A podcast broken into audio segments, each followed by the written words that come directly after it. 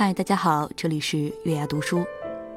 今天早上，平月在手机上看到这样一条消息，说《白鹿原》的作者陈忠实先生因病在西安去世，那享年呢是七十三岁。在众多的作品当中，长篇小说《白鹿原》是最为大家所知道的。《白鹿原》小说我看过一遍，电影也看过。那今天呢，平月选读一部分《白鹿原》和。一篇先生的自述散文，来纪念先生。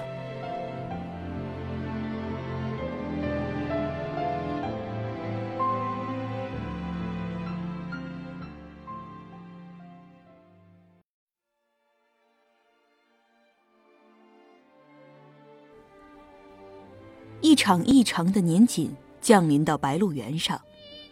年景是由旱灾酿成的，干旱。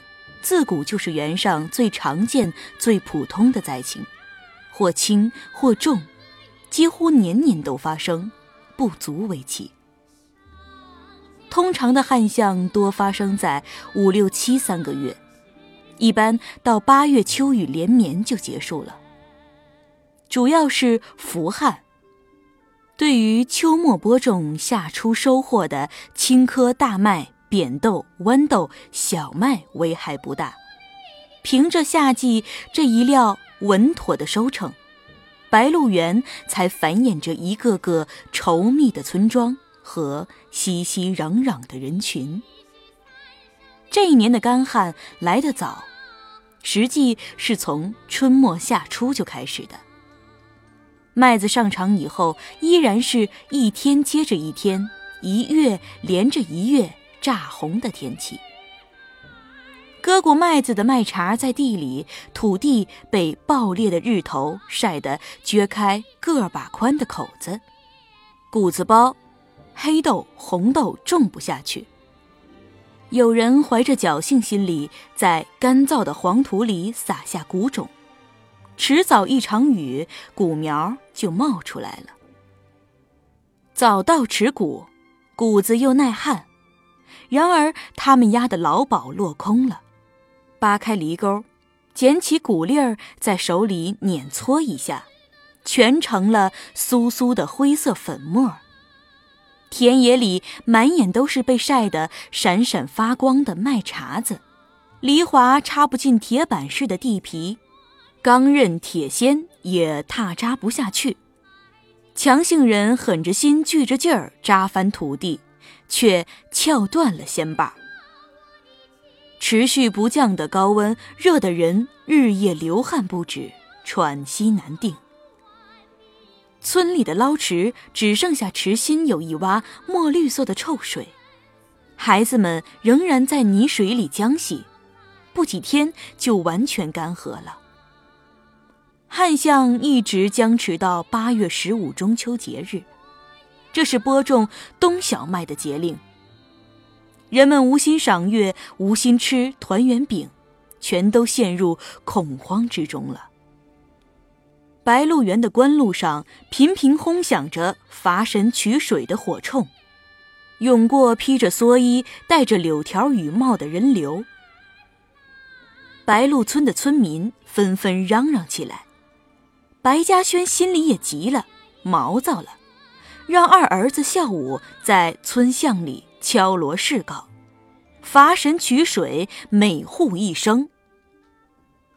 白鹿村西头有座关帝庙，俗称老爷庙，敬奉着关公关老爷。关羽升天后，主动请求司管人间风雨，为民赐福。村村寨寨，无论大小。都修建着一座关帝庙。原上自古顺应西风雨，因之关帝庙一律坐落在村子的西首。白鹿村的老爷庙是一座五间宽的高大宽敞的大殿，东西两面墙壁上彩绘着关羽戎马孔总光明磊落的一生中几个光辉篇章。桃园结义、单刀赴会、刮骨疗毒、出五关、斩六将等，而正殿上坐着的司管雨神的关老爷的雕塑，面颜红润，黑鬓如漆，明目皓齿，神态安详，慈善如佛。庙宇四周是三四亩地的一片空园，一株株合抱粗的柏树标志着庙宇的历史。庙前的那棵槐树才是村庄的历史标志。经过无数人的手臂的度量，无论手臂长短，量出的结果都是七搂八拃零三指头。槐树早已空心。里头可以同时藏住三个躲避雷雨袭击的行路人，枝叶却依然郁郁葱葱，粗大的树枝伸出几十步远，巨大的树冠、浓密的树荫笼罩着整个庙宇的屋脊，形成一派凝聚不散的仙气神韵。《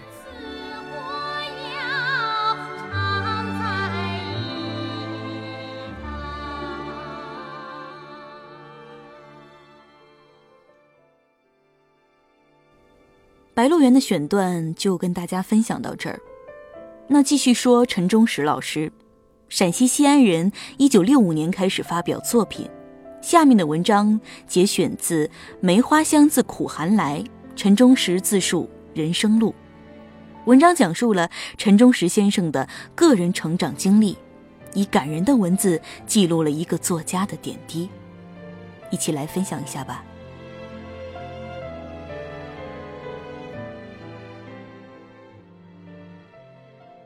我生长在一个世代农耕的家庭，听说我的一位姥爷曾是私塾先生，而父亲已经是一个纯粹的农民，是村子里头为数不多的几个能打算盘也能提起毛笔写字的农民。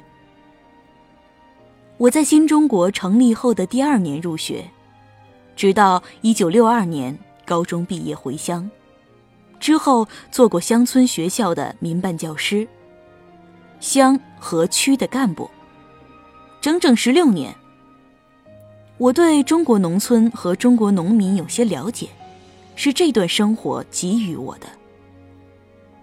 直到一九七八年秋天，我调入西安郊区文化馆，我再三的审视自己，判断自己，还是决定离开基层行政部门，转入。文化单位，去读书，去反省，以便皈依文学。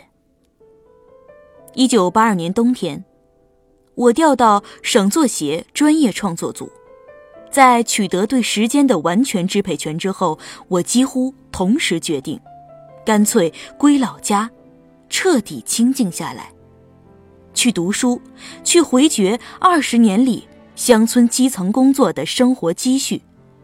去写属于自己的小说。我的经历大致如此。我在小学阶段没有接触过文学作品，尚不知世上有作家和小说。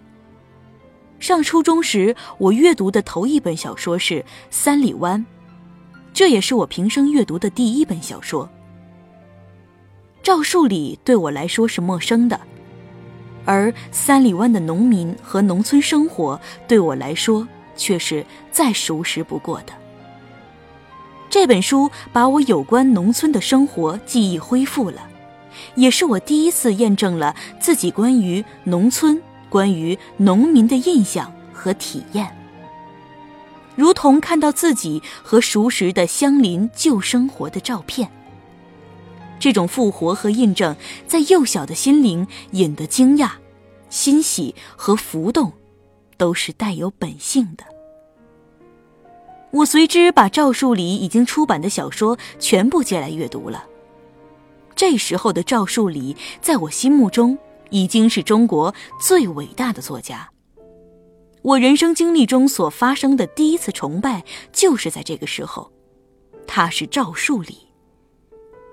也就是在阅读赵树理小说的浓厚兴趣里，我写下了平生的第一篇小说《桃源风波》，是在初中二年级的一次自选标题作文课上写下的。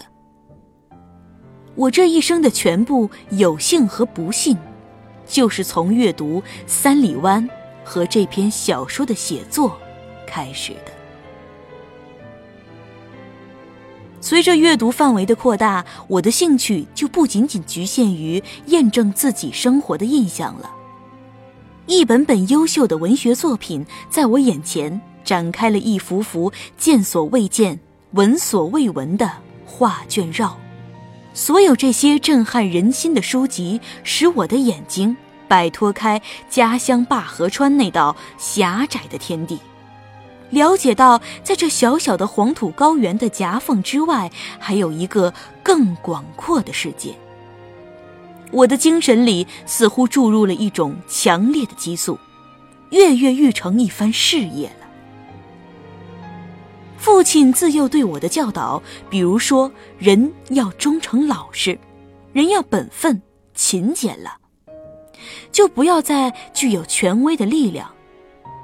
我尊重人的这些美德的规范，却更崇尚一种义无反顾的进取精神，一种为事业、为理想而奋斗的坚韧不拔和无所畏惧的品质。父亲对我的要求很实际，要我念点书，识得字儿，算个数，不叫人哄就行了。他劝我做个农民，回乡种庄稼。我觉得由我来继续以农为本的农业是最合适的。开始我听信的话，后来就觉得可笑了。让我挖一辈子土粪而只求一碗饱饭，我的一生年华就算虚度了。我不能像阿尔青、保尔的哥哥那样只求温饱而无理想追求的猪一样生活。大约在高中二年级的时候，我想搞文学创作的理想就基本成型了。而我面对的现实是，高考落榜。我们村子里第一个高中毕业回乡当农民，很使一些供给孩子读书的人心占了劲儿。我的压力又添了许多，成为一个念书无用的活标本。回到乡间。除了当农民种庄稼，似乎别无选择。在这种别无选择的状况下，我选择了一条文学创作的路，这实际上无异于冒险。我阅读过中外一些作家成长道路的文章，给我的总体感觉是，在文学上有重要建树的人当中，幸运儿比不幸人要少得多。要想比常人多有建树、多有成就，首先要比常人付出多倍的勤劳，要忍受常难以忍受的艰辛，甚至是苦难的折磨。有了这种从旁人身上得到的生活经验，我比较切实在确定了自己的道路，消除了过去太多的轻易获得成功的侥幸心理。这就是静下心来，努力自修，或者说自我奋斗。我给自己定下了一条规程：自学四年，学习基本功，争取四年后发表第一篇作品。就算在我的大学领到了毕业证，可结果呢？我经过两年的奋斗就发表作品了。当然，我忍受过许多在我的孩子这一代人难以理解的艰苦和痛苦，包括饥饿，以及比鼓励要更多的嘲讽。甚至意料不到的折磨与打击。为了避免太多的讽刺和嘲笑对我平白无故带来的心理上伤害，我使自己的学习处于秘密状态，与一般不搞文学的人绝不谈文学创作的事。每位问及，只是淡然回避或转移话题，即使我的父亲，也不例外。我很自信。又很自卑，几乎没有勇气拜访求教那些艺术家，像柳青这位我十分尊敬的作家，在他生前，我也一直没有勇气去拜访。尽管我是他的崇拜者，我在爱上文学的同时期就知道人类存在着天才的极大差别，这个天才搅和的我十分矛盾而又痛苦。每一次接到退稿的第一反应就是越来越清楚、明确自己属于非天才类型。尤其是想到刘少棠戴着红领巾时就蜚声文坛的难以理解的事实，我甚至悲伤起来。我用鲁迅先生“天才即勤奋”的哲理，与自己头脑里那个威胁极大的天才的魔影相对衡。而终于坚持不懈。如果鲁迅先生不是欺骗，我愿意付出世界上最勤劳的人所能付出的全部苦力和苦心，以弥补先天的不足。我发表的第一篇见习是散文《夜过流沙沟》，一九六五年初刊载于《西安晚报》副刊上。第一篇作品的发表。首先使我从自卑的痛苦折磨中站起来，自信第一次击败了自卑。我仍然相信我不会成为大手笔，但作为追求，我第一次可以向社会发表我哪怕是十分微不足道的声音了。我确信契诃夫的话：大狗小狗都要叫，就按上帝给他的嗓音好了。我不敢确信自己是条会叫的大狗，但起码是一个狗了。反正我开始叫了。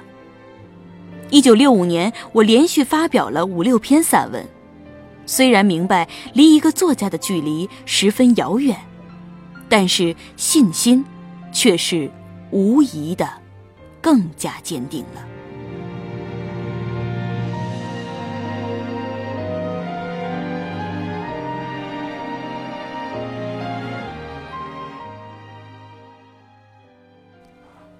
好了，今天的文章就跟大家分享到这儿了。今夜，祝你好梦。